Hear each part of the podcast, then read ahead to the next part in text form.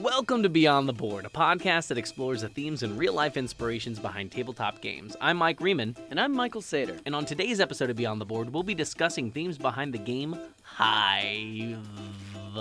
That's right, like bees. yeah, like like bees, bugs. Hive is a, a tile game, uh, a little bit like Othello or chess. Yeah, I would. I think I would uh, uh, associate it with chess because the whole object of the game is you're trying to protect your queen and also trying to surround the other person's queen. So it's all these little tiles and they're hexagon tiles. I was like hexadecimal tiles. I don't know why I wanted to say that. But they're hexagon tiles and you move your bugs around and they're all different to- sorts of bugs, but you're trying to surround the other person's queen. And if you surround the queen, you win. But each one of these bugs have a different ability. They all move in a different way. Each bug can move uh, a different number and direction uh, around these hexagons. Very akin to chess, like one goes in a straight line, one can only move so many spots, the other one can leap over things in a la checkers. So it's it's a, it's a neat game. It's it's uh, very strategic, and there's expansions that offer different bugs and uh, different um strategies to add to the game, which to me is fun because you can uh, uh, just just come up with any bug and say, "Well, how would that move?" That's true, that's true, and so I think we should probably think upon that uh, when we talk about today's theme. Uh, we're going to talk about uh, the most interesting bugs that we could find uh, on the internet. Creepiest, crawliest insects I know of. So, to preface this, I thought this would be a fun project and a fun research assignment for us. Uh, turns out I am terribly fearful of bugs, and I could barely look at the pictures. So, Mike might have a little bit more information, and I uh, will not be looking at pictures. So, we're actually going to do our top uh, top ten-ish Uh, lists on our own, and we're going to go back and forth with what we think are the most interesting bugs are. And we got we got a few we got a few on our list, so bear with us. We're going to kind of rapid fire through this on today's episode. Uh, but um, yeah, let's start with you. What you got? All right, uh, my first is the leafcutter ant. I mm-hmm. think it's super interesting because it actually farms. It cuts down blades of grass and leaves, takes them down underground, lets them grow a fungus, and then eats that fungus. It's the first farming animal. That's crazy. Yeah. What What does it look like? They they just look like little uh, red ants. They you know not, uh, uh, there are other farming ants too. Black carpenter ants can also farm, um, but they farm by feeding aphids that produce this dew-like juice that they then eat. That's nuts. So it's like husbandry. Oh. Uh, so my number ten uh, on my list is the, the giant walking stick. Uh, it looks like a stick, obviously. Uh, you probably have seen these in uh, plenty of nature shows, but uh, depending on the species, uh, interesting fact about that is when threatened, it may try to squirt you with either vomit, feces, or blood. But the smell is... Uh, The smell of this, whatever it's shooting out, is very offensive to predators that come out. But it's really pleasant to humans. It can smell like toffee or peanut butter to us. The giant walking stick is also the bug, uh, most prominently featured in Indiana Jones and Temple of Doom, uh, uh, very anachronistically, as, uh, as uh, they are more commonly found in the Americas. Interesting. Thought so. Wait, where in Temple of Doom is it featured? When they're in the big uh, room of bugs and she lifts her hand and there's just a giant bug on her hand. Oh, it is yeah. a giant walking stick. That's right. Uh, so what do you got next? Uh, next, I have the Hercules beetle. Um, I think a Hercules beetle is super fun because, first of all, it's seven inches long, which is great. The larva is four and a half inches That's long, disgusting. Which is gross. Um, but uh, it's called the Hercules beetle because it can lift eight hundred fifty times its own weight. And now Mike and I have been talking about this for a while. for a while. For a while. For me, that's like lifting eleven and a half elephants. That's like eleven elephants and a baby elephant. Yeah. It's uh, I think you also found that it's the equivalent of the max load that most forklifts Of a get. heavy-duty forklift that's is the, mac- the max load. Is, uh, for me, that would be like me lifting the max load of a heavy-duty forklift. uh, so my next bug, I have the wheel bug. Um, this is also the assassin bug, I think was also on your list previously. Uh, but it's the wheel bug, and it has a big beak, which it actually uses to pierce the bodies of uh, soft-bodied insects and inject a poison that actually dissolves their insides. God, I hate talking about this. Uh, but in ecosystems, if they are there, they're they're known to be healthy ecosystems because they're basically the top of the food chain in these insect ecosystems. They're considered like the equivalent of a lion or an eagle in ecosystems. I think they're super interesting because not only do they inject poison through their proboscis, they also, uh, or proboscis, sorry, uh, they also suck up the liquefied in- insides through the same proboscis. And there are some species that pile all of the desiccated husks of their victims onto their bodies to make themselves look huge and ward off other predators. We're going to have to put a disclaimer in the front of this because I can't be the only one. Uh, okay, what do you got next? Uh, next is the hummingbird moth for me. I, I think they're they're super adorable. They're these tiny plump moths that have this long tongue that they keep curled under their chin, and they unfurl it to drink from cupped flowers, like deep flowers that other bugs can't get to. I've seen um, that. That's really pretty. And they yeah. look like itty bitty hummingbirds, and they actually make kind of a similar sound too. Huh. Um, do they flap their wings as fast? They do, yeah, and they and they hover. Um, and they their wings are uh, are actually clear. They start out scaled when they're younger, and then the scales fall off, so the wings are clear. Uh, so they just kind of look like little blurs of, of fur fur drinking from flowers. All they're right, I don't adorable. Think they're as cute anymore. So next bug on my list is the rhinoceros cockroach. This thing looks like like a half a football. It's just this giant, big freaking bug. It's the world's heaviest cockroach cockroach species, and um, where they're found, they're not known to be pests because they do a lot of stuff for the environment, like eating decayed stuff and whatnot. And uh, interesting fact about it, it turns entirely white except for the eyeballs when it's molting.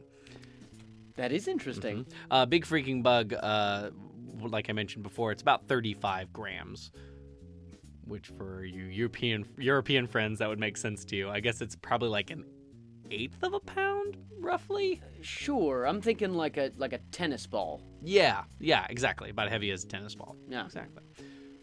Uh, next for me is the devil flower mantis, or Ooh. devil's flower mantis, oh, yeah, or orchid mantis uh, oh. uh, also. Um, they look just like orchids. Um, they are just these big, leafy things that, that, you know, have these big mantis arms that it just keeps up in front. And all the pictures, I know Mike would just, just, I hate, I had... he would just hate it. But I thought that they were super interesting. They look terrifying. Um, but I they're think... five inches long, and they're lightning fast. They're, uh, they're wait and pray bugs. So they just stay utterly still until other bugs uh, or prey come into uh, uh, into range, and then they just whomp with their with their with their predatory mantis arms. See, those guys don't bother me as much because they look like flowers. Like that doesn't bother me. You know, like the walking stick, I was like, okay, that's a twig. Like that doesn't bother me too much.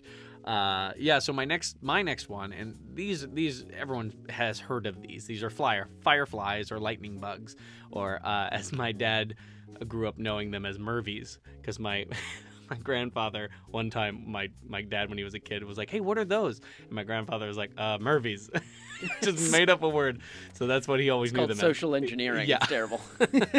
So uh, the, everyone knows fireflies. They produce a bioluminescent glow from their butt. But things that you might not know about a firefly, which is, I always think is very romantic, and I remember reading about this long long ago. But some of the species has a very specific pattern in their glow, and the males will fly around, and, and some of the species, th- this particular species, the the females will be on the ground, and they'll try to match up with the lights of the males. And once they find their match, then they can come down and meet, uh, and then they mate. Uh, but the problem with that sometimes is that The, there will be predators on the ground that are also bioluminescent that will shine the same pattern after watching the males up in the sky and then attract the males down and then eat those. And that gives me the heebie-jeebies. That is that is very romantic. It is, though. Yeah. It's, it's adorable. Like, it's, yeah, it's, your, it's they literally have like a, a butt mate sure. out there for them. I had read that certain species of fireflies in huge groups will synchronize, but then it'll just be one big cloud of... Oh, whoa, that's really cool. Yeah. But not they're not all like mating with no, each other. No, oh, okay. I mean, they are. What else are bugs doing? That's true. It's terrifying me. What you got next? uh, next, I've got water scorpions. Now, I don't know a whole lot about water scorpions, but I do know that they have a built-in tail snorkel, and uh, tail snorkel. Yeah, they breathe out of this this this uh, long tail that they have behind them that they keep above the water like a snorkel, um, and that's why they kind of look like scorpions. But they also have these kind of raptorial arms uh, that look like scorpions, except instead of pincers, they just grab into themselves. So they just eat water bugs and things under the water. Uh, by just like grabbing them and keeping them and then and then like scurrying away. Oh, um, it's uh, that's about all I know about water scorpions, but they looked really cool. Uh, so my next uh, insect is the elephant beetle. It's another big beetle, but an interesting fact about the elephant beetle is that the Pentagon, Uh, or DARPA specifically, uh, recently funded research at the University of California to put electrodes and little microchips on them to make them remote controlled, because these specific beetles can fly for so long without having to eat. Um, they've also been doing this with certain butterflies too, uh, which is really strange to me. Uh, that's it. That's yeah, all I got no, about the elephant having a beetle. Remote control beetle. I mean, it sounds great if I were eleven. Yes. I think that would be exactly what I want. Or if I was shrunk down to the size of Honey, Sh- I Shrunk the Kids. Oh, guys. And then we're talking Beetle Rodeo. Mm-hmm. Uh, what you got next? uh, next, I've got the red postman butterfly. Uh, these butterflies are not uh, particularly flashy. They're just black and have a red stripe across them. But what I think is really interesting about them is that uh, mostly they feed on uh, on the nectar and flower uh, called passion flowers, which are toxic to most animals. But they just keep the toxins in their body to make sure they taste bad when other predators eat them. That's which crazy. I just think is uh, a, a funny and must be an ineffective uh, predator strategy until you've eaten a lot of postman butterflies. That's like eating acid, and then if somebody stabs you, it's spraying acid out on them. Yeah, yeah. Yeah, the equivalent of. Uh, so my next one is the Brahmin moth caterpillar. So the Brahmin moth is this very, very large moth with this beautiful, intricate background on or background uh, wingspan. Uh, but uh, and and one of the things about this moth itself is that it can neutralize the toxins of elderberries when it eats it. Uh, it's just like some saliva thing. But the most interesting about it thing about this is the caterpillar form. It, it looks like uh, this crazy headdress uh, of twigs and stuff, or or a demon. It looks terrifying. It looks like it shouldn't exist, but I've seen multiple pictures of it, and it's just like this this this curving crown, kind of like Loki from Thor, his his headdress, but like the other way, and it's just like covered in barbs. It's terrifying. I think it's it. They don't really know what it's used for. I think it's supposed to be just to ward off things, but it, they don't use it like as an actual attacking mechanism. It's weird. And you know, I didn't put this one on my list, but the Atlas moth, once it's uh, fully uh, grown into its adult state, um, it, first of all, it has a wingspan of about a foot. I think it's like ten inches. Um, so it's an enormous moth, but the tips of its wings look like snakes poised to strike. Whoa. It's, they're very cool. That's really cool. Yeah. What um, you got next? But next, I do have uh, the uh, bombardier beetle. Now, I really like the bombardier beetles. Uh, they spray this noxious, fatal chemical from their abdomen, um, and it's actually made of two different toxic chemicals, uh, hydrogen peroxide and hydroquinone. Um, and together, they're incredibly reactive. So they have to be stored in separate glands of the bombardier beetle's uh, body, and then mixed in this very specialized body part with like other toxic chemicals.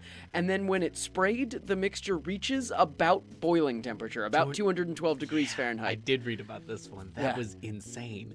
Yeah, if it doesn't have those two compartments, it could completely collapse and blow up. It would explode, yeah. yeah. That's... It's awful. Yeah. Also, the picture is like it, it it it doesn't just spray out. It like tucks its butt underneath itself and yeah. then sprays underneath. The way you might think of a, a of a cartoon wasp coming to attack you. Ah, yeah. Shut up. oh, oh, with its abdomen pointed forward.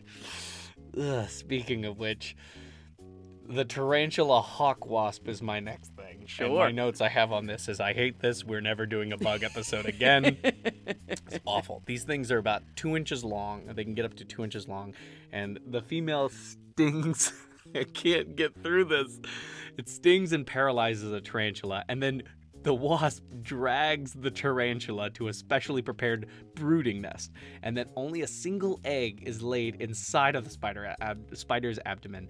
And when that egg uh, is is uh, about to hatch, or when the larva is about to hatch, it, it hatches and then eats all the vital organs, and then several weeks later it emerges as an adult. Interesting fact about these, though, is that if a wasp egg is laid, if it's fertilized, it produces a female. If it's unfertilized, it becomes a male, which is interesting. Sure. Another very interesting fact about them is that they are prominently featured in the Will Smith vehicle Wild Wild West. Oh, that's right. Yes. Did you say vehicle? Yeah. The the, the vehicle that puts forth his career? Yes. Oh yeah. Uh, the movie Wild Wild West. Well, it's not a Kevin Kline vehicle. We can be we can be assured of that. Uh, yeah, that's do you think right. It's a, do you think it's a Kenneth Branagh vehicle? No, no, it's definitely. They not. Only used half of him, but I feel like.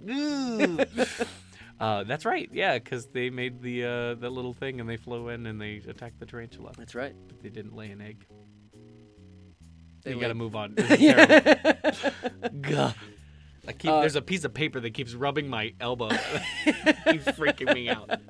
Um, I'm actually going to get back to very creepy wasps in a moment, but first I want to talk about the giraffe weevil, specifically because it is a ladybug with a giraffe neck, essentially. They're these tiny plant-dwelling bugs that fight with their necks like giraffes. They have these giant segmented, like jointed necks, and they use uh, uh, these uh, their height to help build nests, and they fight with their necks uh, to uh, establish dominance and mating.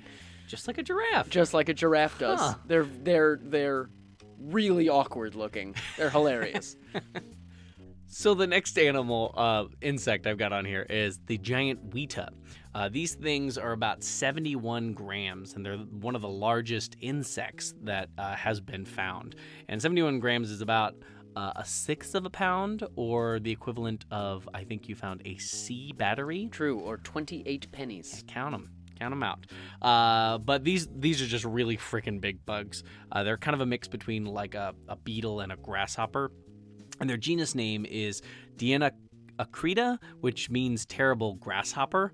Uh, it's from the Greek word dienos, meaning terrible or potent or fearfully great, in the same way that dinosaur means terrible lizard. Yes, uh, the next thing I've got is the driver ant.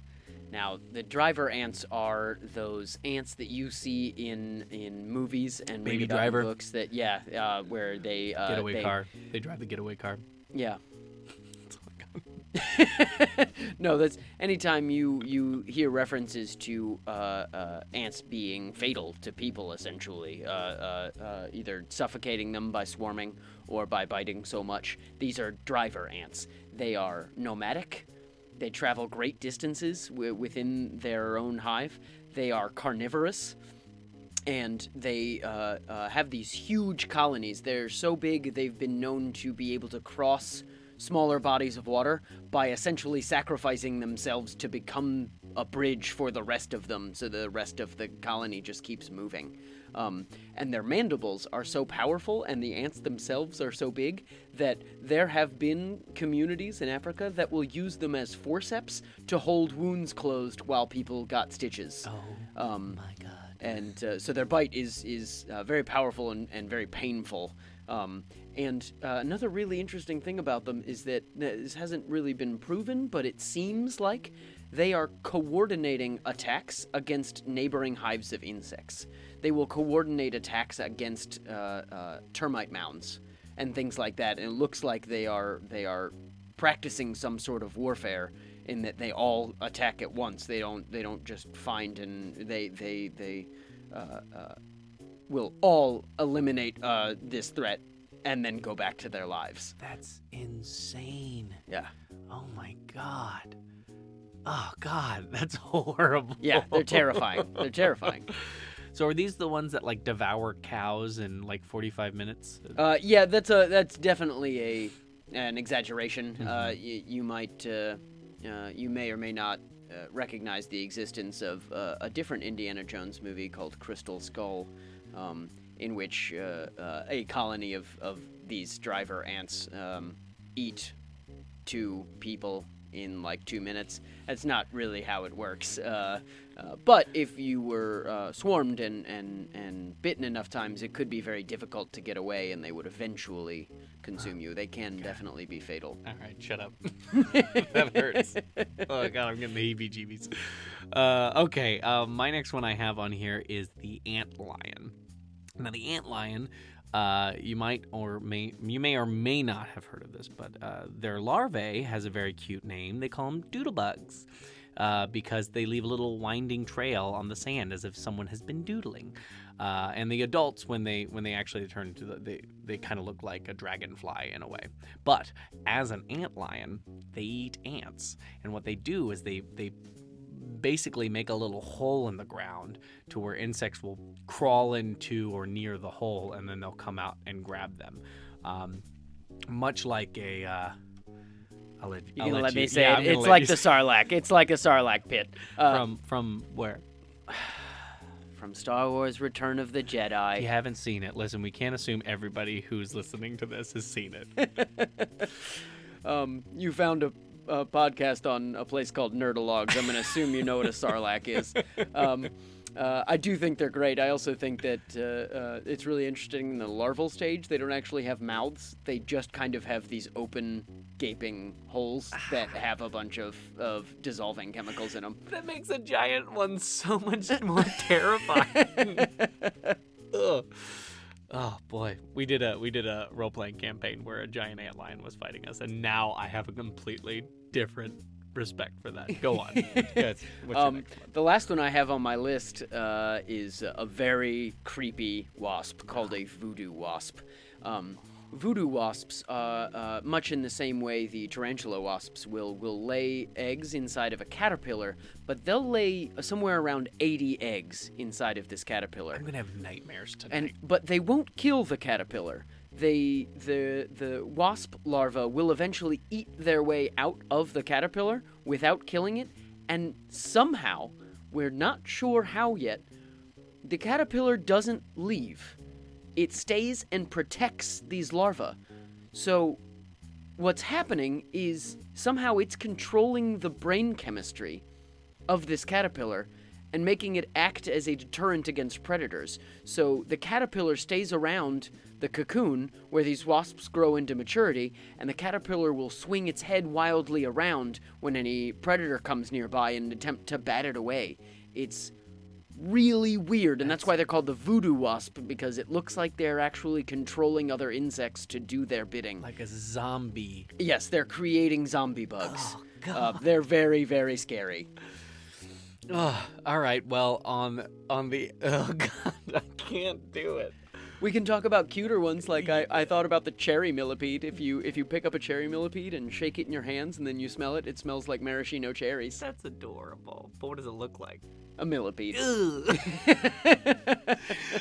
uh, the last one I have on my list, on a lighter note, uh, literally, uh, is the silkworm caterpillar. And these... I think I found most interesting is that these are not, they don't reproduce in the wild. They're strictly domestic caterpillars, and they've been this way for at least five thousand years in China, and they've been bred to produce silk. And the way they do that is when they're turning into the moth that is created out of this caterpillar, they wrap themselves in the cocoon of this silk. Uh, and it's pure silk, and that's actually what's harvested is this cocoon. So when they harvest it, it does kill the larva, which is a little controversial because they're like, okay, you're harvesting this thing and you're and you're taking it right before it's about to turn into a moth. But a single cocoon uh, is made up of a thread of raw silk, and that is about a thousand to three thousand feet long, which is also insane because these these things are very small. They're they can fit in the palm of your hand. Um, but about two thousand to three thousand cocoons are needed to make a pound of this stuff. And I think it's seventy million, seventy billion, I have to look it up again, but uh, are harvested each year. Now, how many kimonos could I make with a pound of silk? A pound of, that's a good question, because you might be able to make one kimono out of out of two thousand to three thousand of these things. Because a kimono's not like, I mean, silk's really light. Yeah. So I would imagine, oh man, I don't know. How how heavy is a normal kimono? I would, I would, it's not even a pound. can't imagine. I, yeah, I'm not, it's not I, I nearly know. as heavy as like a, a rhinoceros beetle or. No, or a giant waiter. a giant waiter. uh, so, so that's that's what I have as far. Do you have anything else? I mean, I got some honorable mentions. Sure, uh, go ahead. Look up bagworm caterpillars. They look like the hermit crabs of the moth world. They're super fun. Um, I just want to point out that it's super cool that dragonflies are not only the oldest insect, but uh, apparently the only insect capable of selective attention. Um, like you're doing right now, you're tuning out the outside world to listen to me talk about dragonflies. Dragonflies sorry, can do that. Oh, sorry. um, uh, uh, and that's uh, that's about what I have uh, for oldest, further. The oldest insect. What yeah, the, one of the fir- first insects to evolve. They, they, their their genus is one of the oldest. It's crazy. And very weird. Hmm. Um, uh, also, read uh, uh, uh, Leiningen versus the Ants if you want to know more about driver ants. I mean, it's fiction, but uh, it's it's a fun horror story about ants. God, no, I don't want to read that at all. That's fair. Uh, yeah, so if if you liked uh, what we talked about today and you and you wanted to dive in a little bit more into theme when you when you play uh, the game, uh, play Hive. Uh, it's it's an interesting game, and, and you can imagine all the different expansions that you have. Just oh, just imagine like one like if you have a uh, uh, what's it called? The assassin bug that I was talking about. You could actually take off a piece. Yeah, the wheel bug. You could take the wheel bug and take out a piece on the board. Oh, like remove a piece from the board? Yeah, yeah, yeah, that would be cool. There's all sorts of things you could do with that. Yeah. Anyway, if you if you if you didn't like any of that, if you had a voodoo uh, wasp, you could control someone else's piece. Ooh, see, that's really good. See, yeah. they should they should hire us. I don't know why we don't work for them already. So if if you liked what we talked about today, check out the game Hive. It's very fun. Uh, but if you also liked what we did today, you should check out our other episodes. And you can find us on iTunes or wherever you get your podcast, on Google Play or Google Podcast, whatever it's called now. Um, and if you have any questions or you want to hit us up, uh, you can email us at beyond the board podcast at gmail dot com. So go ahead and hit that subscribe button and leave us a review. Uh, if you like the episode or if you liked any of our other episodes, go ahead and leave a review. Put a little comment in there. It's strictly business. Uh, it gets us out there and lets other people find us. Um, but if you're looking to find me, you can find me on the Instagrams at two pancakes or at WizBotGames. Uh, you can find me on Instagram at psychmater, though it might be a boring trip for you. Um, You're new to the world of social I media. I sure am, yeah. uh, and we want to thank the Nerdologues for putting us on their podcast network. And from Beyond the Board, we're, we're Mike. Mike. And don't, don't worry, be happy. I can't do this ever again. Never again.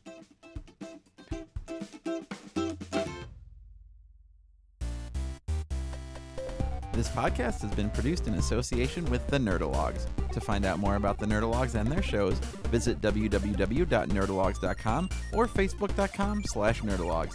Thanks for listening.